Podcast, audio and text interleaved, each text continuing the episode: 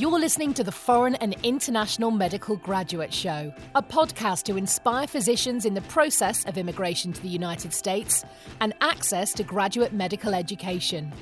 We create meaningful and helpful content that motivates medical students and doctors throughout the world, with the goal of creating a community that supports itself and gives feedback to each other, that stays updated with the most recent tips and advice on how to make it in America and become a successful resident or fellow in the speciality of your dreams. Dr. Alonso Osorio is board certified and residency trained in both emergency and family medicine and will be bringing you 20 years of his personal experiences, struggles, and motivation. We'll be chatting with people like you to talk about the lessons they've learned along their personal path, how to make an impact, and how we can all benefit from it. Also, we'll analyse the current resources available and how to benefit from them. Thanks for joining us. Please enjoy the show. Hello and welcome to my podcast. This is Alonso Osorio, and this is episode number seven. In the Foreign and International Medical Graduate Podcast, as I said earlier in prior episodes, we're going to be talking about topics that are either controversial or that could be explored a little further. In this occasion, I would like to tell you a little more about the National Residency Matching Program. I have done a little bit of research just to refresh the process that I went through 20 years ago, but for those that don't know, the NRMP or National Residency Matching Program, alias called the Main Match or the Match, is a year long process in which the graduate medical residency programs for surgical and non surgical specialties find a position for those applicants that are trying to get into them. There is an exception to this path, and back in my day, it used to be called the California match, uh, in which the specialties of ophthalmology and urology have their own independent process. The, the match itself consists of an online application process that mostly will have a, your letters of recommendation, a personal statement or your his, your story, the dean's letter or the MSPE, which is the medical school performance evaluation, which for us is the summary of the grades that we obtained during medical school, and uh, a transcript. Canadian and American uh, graduates could start applying as early as May, but for foreign and international medical graduates, we must wait until June until a specific situation happens. Then, at that point in time, the ERAS token will be released. The ERAS, the Electronic Residency Application System, will pretty much give you a one time access code that we're going to use to register for the online application. And once we register, we'll be able to match the earliest we can do it is usually by mid September, knowing well that the interview season is running somewhere in between September and December, with very rare interviews occurring during very early January. Pretty much by then, all the programs have completed or closed their interviewing and application process. Then, by the end of February, pretty much uh, after having gone to the interviews, Every applicant must submit the rank order list to every program in which they have interviewed. For many of you will be just a few. For many of you will be many programs and a pat on your back if you were able to actually match in many programs. In my personal case, as I said before, it took me four residency program, uh, four national residency matching process to get eventually a position to be accepted off the match by dropping up of the NRMP. But uh, I don't want to discourage you. This is not going to be your specific situation. Might be a complete different issue for you guys. In my case, I think I was strongly academically and I had great scores on step one, step two, step three. And I did not really concentrate on these minor aspects of the application that include the letters of recommendations and my personal statements. I feel that we're on a disadvantage as a foreign medical grad because we come to a country, sometimes we do non clinical, no contact rotations like observerships to obtain some sort of experience and obtain a letter of recommendation. And it is becoming highly competitive. It's extremely hard for us to really get into high academic teaching university hospitals that has well-renowned attendings to write a letter recommendation for us.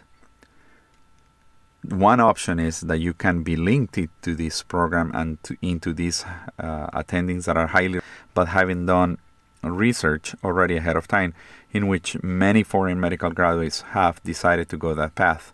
Have a specific friend of mine that did research at one of the most renowned universities here in the United States, and after two or three years of research, he was given the opportunity to apply to the specialty of his choice that was neurosurgery, and he actually is a current practicing neurosurgeon. By the way, uh, hello goes to Dr. Gustavo Pradilla. Uh, we were in high school together and we graduated from the same high school, and he's a very successful neurosurgeon.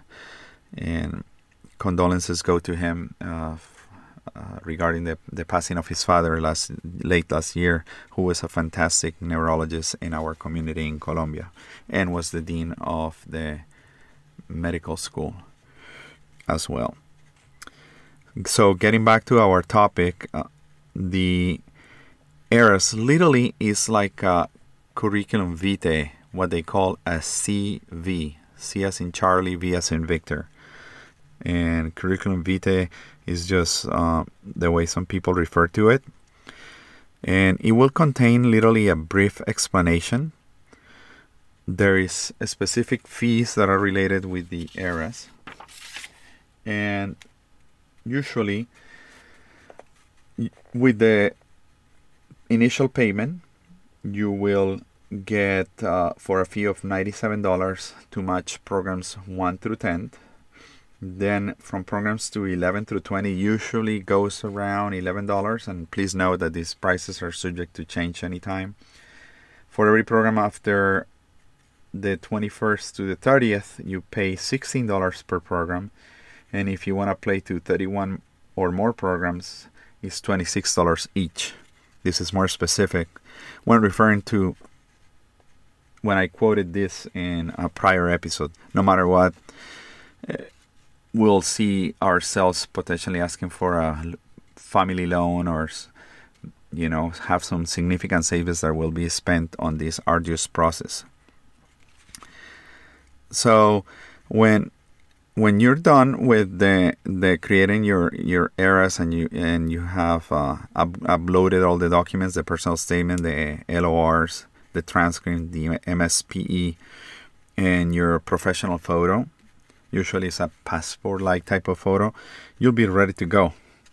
And it depends on how good you have created these uh, little ingredients on how successful you're going to go through the interviewing process. Letters of recommendations. Let's talk about that for a second. I would say that letters of recommendations are a very unique topic of discussion because there is lots of generic letters of recommendations. I'm going to tell you when I went through the residency review committee and I was opening files from applicants, it's sometimes extremely common to see that one letter repeats over and over and over and over, sometimes coming from the same same attending, not meaning much at all or highlighting anything specific about that applicant. You want that every letter of recommendations means something and really resembles who you are and it will be coming from people that actually has, has known you well has known you well in an uh, academic setting in a clinical setting if you went for a surgical specialty you've been working with them directly in the OR they know your procedural skills and they can really pick you apart from any other person so try to get several letters of recommendations and, and, and my personal case, I wanted emergency medicine. It should have been letters of recommendations of emergency physicians. For the very first few programs, I really didn't, didn't know many. I was asking the program directors for the residency programs in in uh, family medicine to write me a letter of recommendation or how much I wanted to go into emergency medicine. But you have to realize the awkward position that I was put on when I'm asking my own residency program director that I'm thinking about moving into EM. That usually didn't go well. And I never got to see the letters of recommendation, but I don't really know what were discussions that were being held, sometimes probably over the phone or in person regarding my my switching of specialties. So you need several letters of recommendation. I would say three or four, usually targeted and directed towards the specialty of the sh- of your choice. You usually want to get one of your mentors and and people that are, is giving you a letter of recommendation to go over them, and you want to highlight many of your skills. You want to try to probably get several letters, and in every letter, probably each one of them highlight a different facet of your personality. One of them could potentially speak about how committed you are, how on time and responsible you are. The other one could talk about how highly proficient you are with procedural skills, and another one could talk about, if it was your case, your highly regarded research experience etc. So you want pretty much letters to really highlight those qualities that programs are looking for. Now, that's important. These letters of recommendation usually, in some of them, you waive uh, the right to see them, and you never really know what they wrote and some attendees will just give it to you, but usually they all get loaded through the program, through the NRMP. Another difficult issue of the application is the personal statement. I would say that American students in undergrad and graduate medical education are experts at writing personal statements. I never did one in my life, but pretty much is a summary of why of how you got here is your is how was your process and why you really want to go into certain medical specialty. In my case, I highlighted how I wanted to go into emergency medicine. I never written anything like that before, so I went into books that kind of show examples of what it's like to write a personal statement. You have to be extremely careful on how you lay out the thought process you need to definitely concentrate on not having any sort of typos, any sort of misspelling errors, and concentrate on trying to highlight why you will be a very good applicant and why you set yourself as apart from many others of the hundreds of applicants that are going through the same process at the same time as you are. Uh, many people do a lot of drafts. I sat on one, I thought about it. You rip it apart, then you create another one, then you get a little bit of feedback from people and you start all over and it's an ongoing process. So I would say that if if you really want to come into America, start thinking and doing research about how to write a proper, very well built personal statement that summarizes your life story and the goals why you want to go into that specialty. So let's talk about the program list. So in the electronic residency application system, uh, there is a program list. Once you have given the chance to apply to the programs, you can pick the program by specific filters, either geographically, by categorical, by preliminary positions, um, by location, etc. And you just want to make sure that you pick the programs that that you want to go into. You have to be, for example, if very careful if you're going into a surgical specialty, not to choose if you want to be in a categorical program, not choose the preliminary. When you choose preliminary position, that means that you will only secure that spot for one year, but the other four to five years left will be a fight and a process of application every year after that. those positions are abundant, I would say. I, I don't have a specific program to give you an example, but just let me give you an idea. If a program has 10 surgical spots for interns for PGY1, those 10 will be probably categorical and they'll have two or three positions that will be preliminary those categorical positions they will start there from pgy1 and go all the way to pgy1 5 or 7 those preliminary positions you will only go into that program for one year and every year after that you have to reapply. Not not being guaranteed that you will actually get the spot for the your pgy2 when you select also programs, you want to make sure that you have had good scores. Nowadays, the programs set filters on their applicants, not only for those with high scores on a step one, but I think now they're paying more attention to the CK part of the step two. Uh, scores less than 219, literally, will be really very difficult to match with scores below that range the rest of the, of the application will have to be very strong.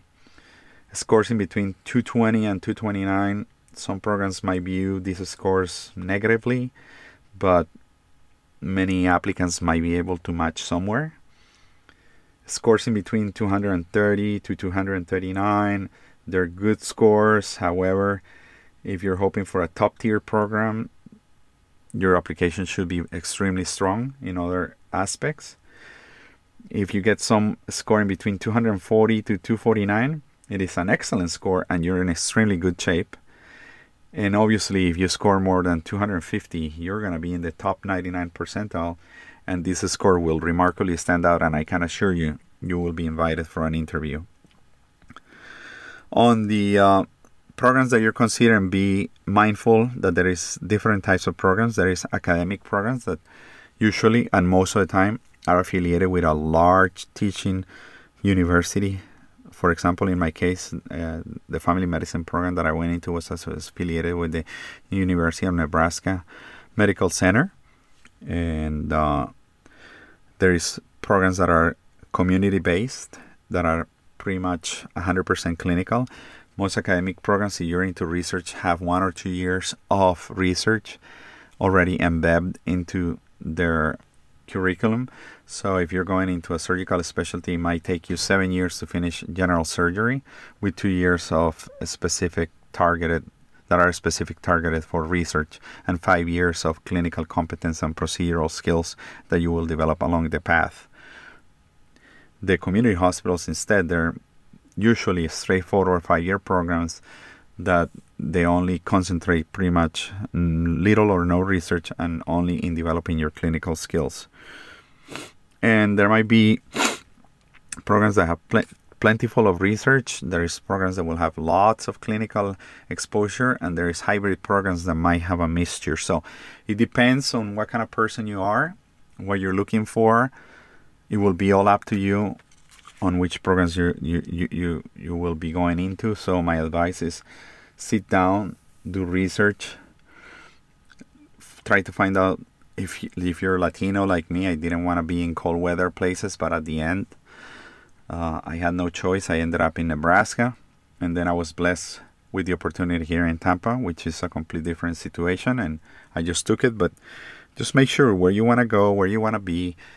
Being close to a family or friends is extremely important because the three to seven years that you're going to be residency program are going to be harsh, lonely, and full of sacrifices, and you want to have some sort of support system. For many of us, foreign medical grads, we come into America by ourselves. We leave our families in our native country, and we go through a little bit of a cultural shock, cultural exposure, and adaptation to the environment.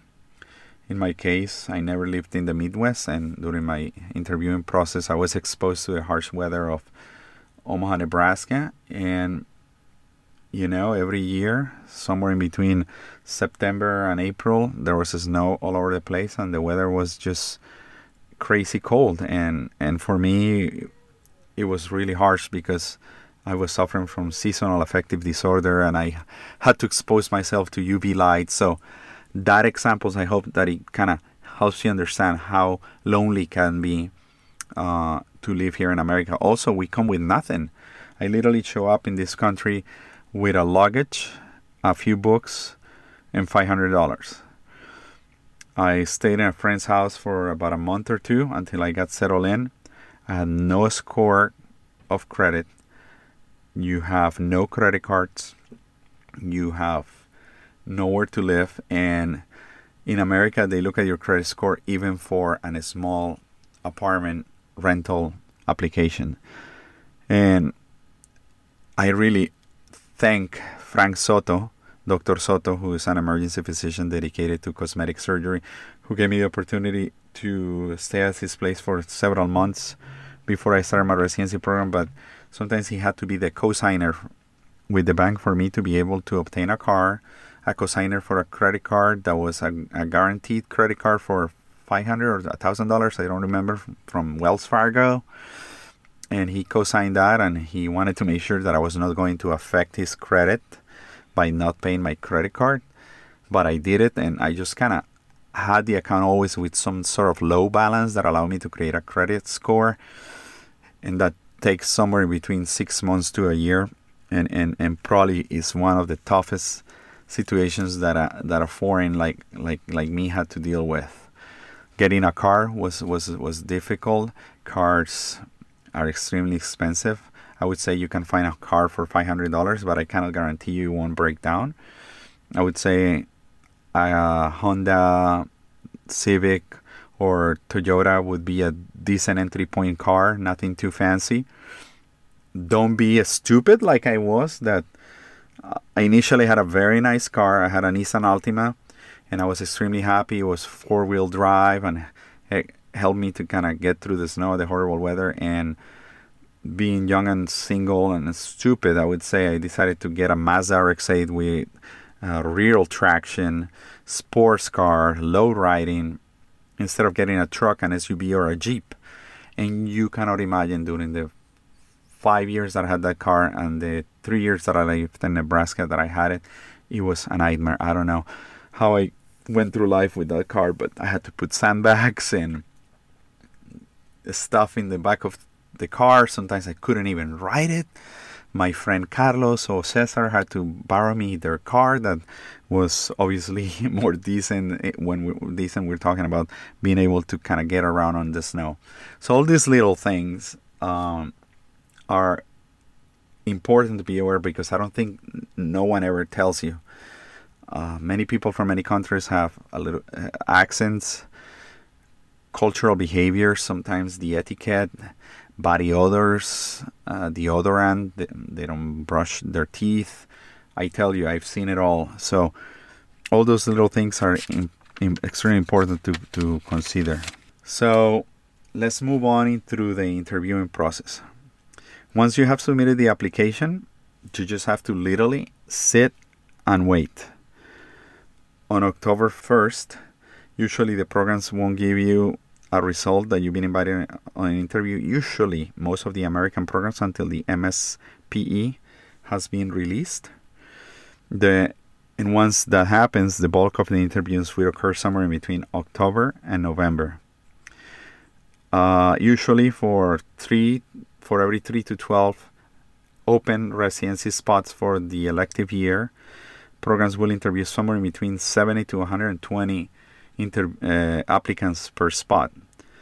So you can imagine the large volume of applicants that will be submitting their resume. I remember in my residency program, I think we were looking when I was part of the residency review committee, somewhere between 1,000 or 1,200 charts, and that's not unusual when when when when you look at their profiles and and a huge bulk is foreign medical grads and some huge bulk is just for for US grads. And they put them in different colors not to get confused. They or get already get filtered and pre-selected based on scores etc and and oh my god you cannot imagine the things that I saw while going through that. So most uh, United States uh, applicants uh, will match into the specialty of their choice uh, United States uh, IMGs, meaning that they are American citizens, but they went to school in Grenada or Barbados, you know, overseas, there is a 90% likelihood that they'll match if they rank more than 12 programs. Non United States citizens, IMGs, like me, they need to rank more than 15 programs to have a rate of success that probably is somewhere between 75 and 90 percent.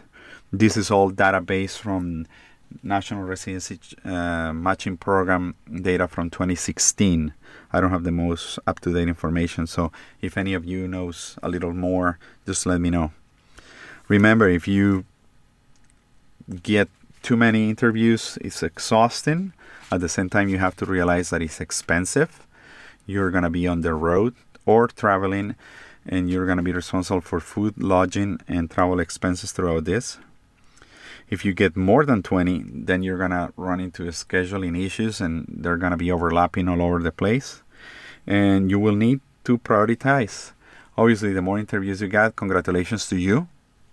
It means that you're an extremely strong applicant and you've been successful, and probably you have a very strong uh, personal statement and excellent letters of recommendation. So, interviews have been offered. You make your plans. You schedule the interviews. You make them kind of overlap hopefully with a day or two in between so you can rest and gather yourself or, or or travel in between destinations. You will be presenting to what we call the interview day. Uh, literally lays out the following way and i'm going to give you an example of what was the experience for me so you can think about how it's going to go for you. So the first, the night before the interview, we call it the pre-interview dinner or a social event or gathering that happens in a nightclub or nice social event, not too loud, where there's going to be food or drinks. My advice is don't overdrink, don't overdo it, uh, be on time, and usually the dress code is business casual. Don't show up yourself like in jeans or shorts, and and try to interact with everybody. Pretty much the, the reason this is a non-mandatory uh, gathering, and the reason why they do it is because other senior residents or resident or interns or second year residency uh, program uh, residents will be there just kind of waiting to interact with you to see if you're the kind of person that they would like to be working with for the next three to seven years. So you know what I'm trying to say. You, you don't want to be with someone that is going to be literally a pain in the ass, that speaks negatively from people, that carries themselves not in a proper manner, that doesn't interact well with people, that is a little loner, you know, all those things. Once that night is gone by, the next day, usually interviews start somewhere between 6 and 8 a.m. For me, the day started with the grand rounds or morning report. They invite you for part of the grand rounds for you to attend some sort of academic uh, event that usually lasts half an hour to about an hour. And right after that, the applicants that came with you, my group was about 15 during a day. We got split into two groups and we were taken uh, into different uh, interviewing rooms. Most of us are allowed to kind of hang out in a common area and you're interacting with many people at the same time. Actually, the day that I interviewed uh, my current colleague that I've known now for 12 years, Dr. Ahmed Don Meser, Don Meiser, was right there with me. And uh, I have an anecdote that I remember he says he's pretty cocky, I would say. He's pretty self confident and he said, "You guys, you just don't know. I'm just gonna match in this program, so you guys have no choice or opportunity to get into this program because I am the man."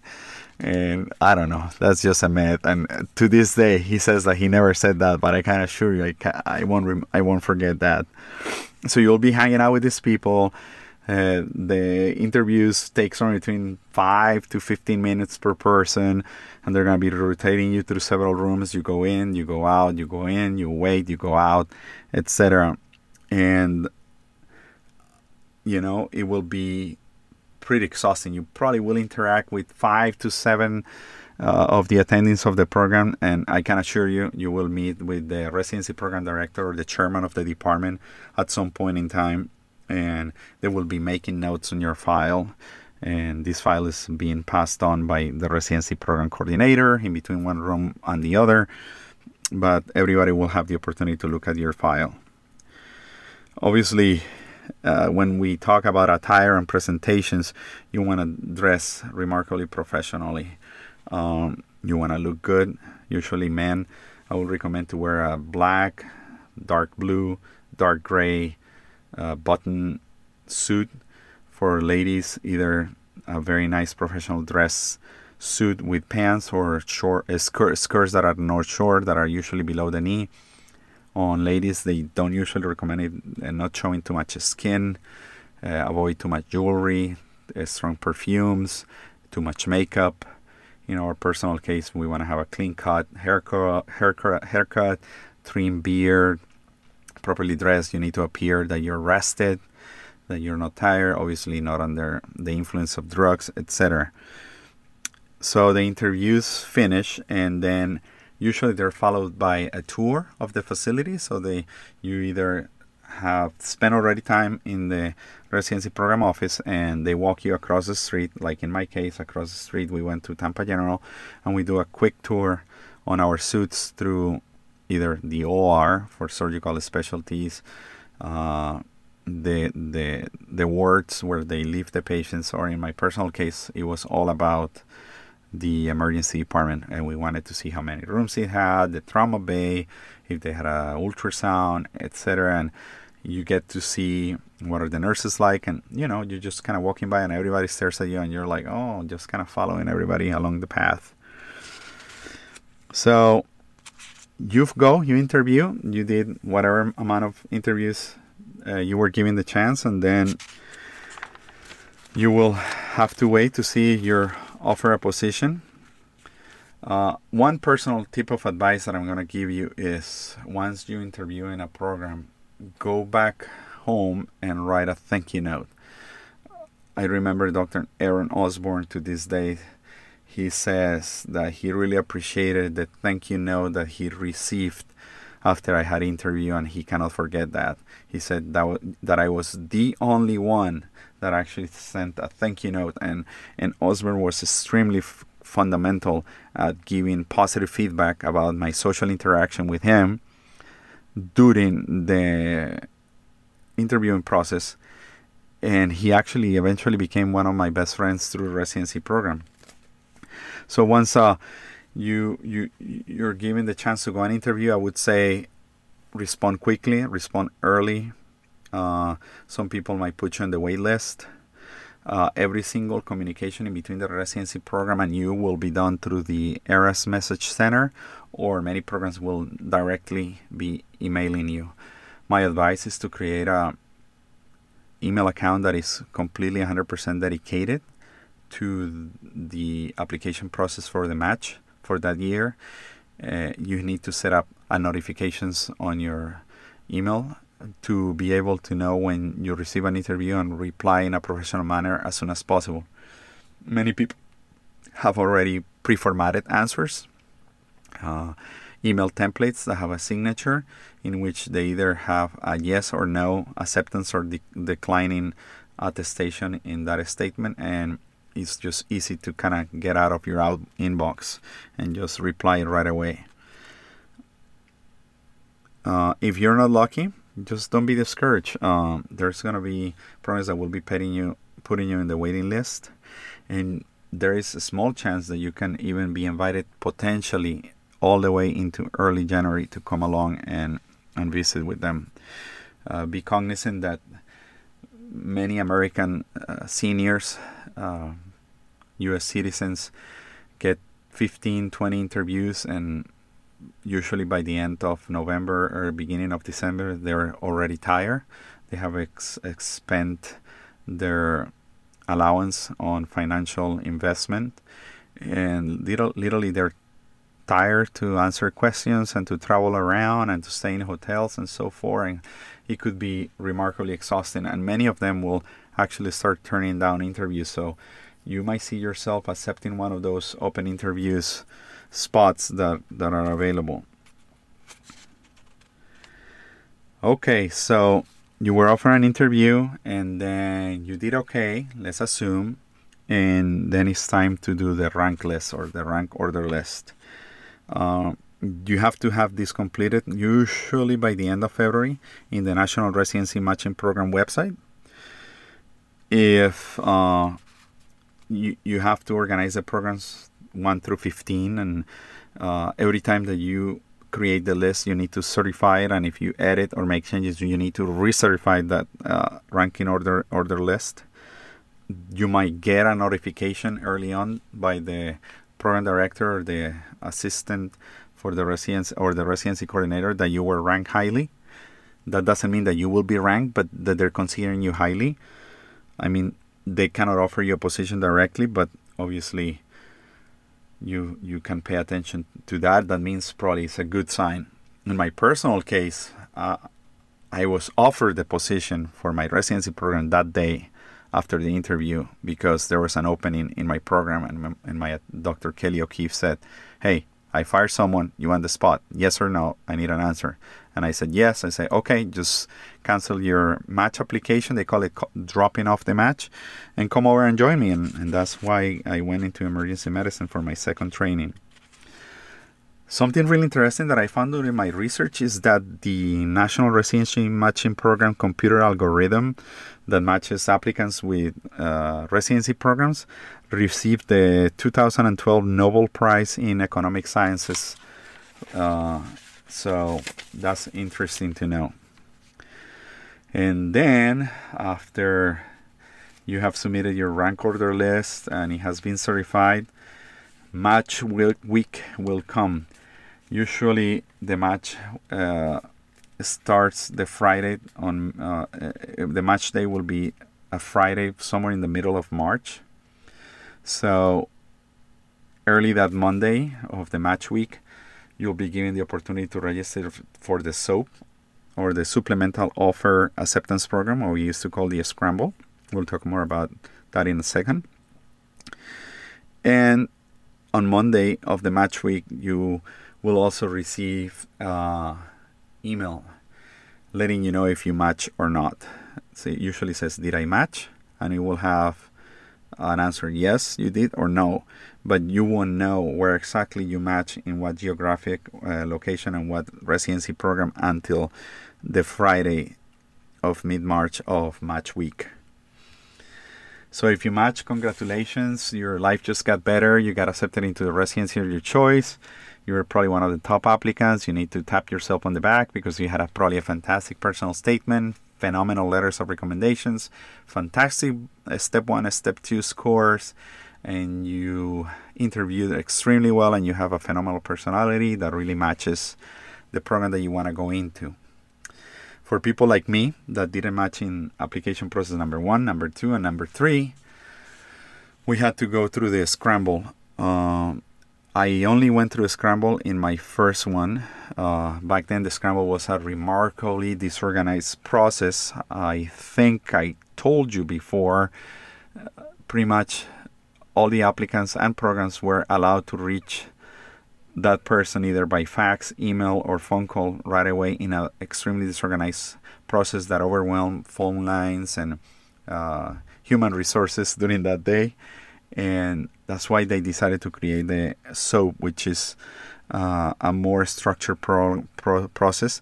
Usually opens the Monday on after uh, Friday match, and it runs until uh, Thursday of the same week until 5 p.m.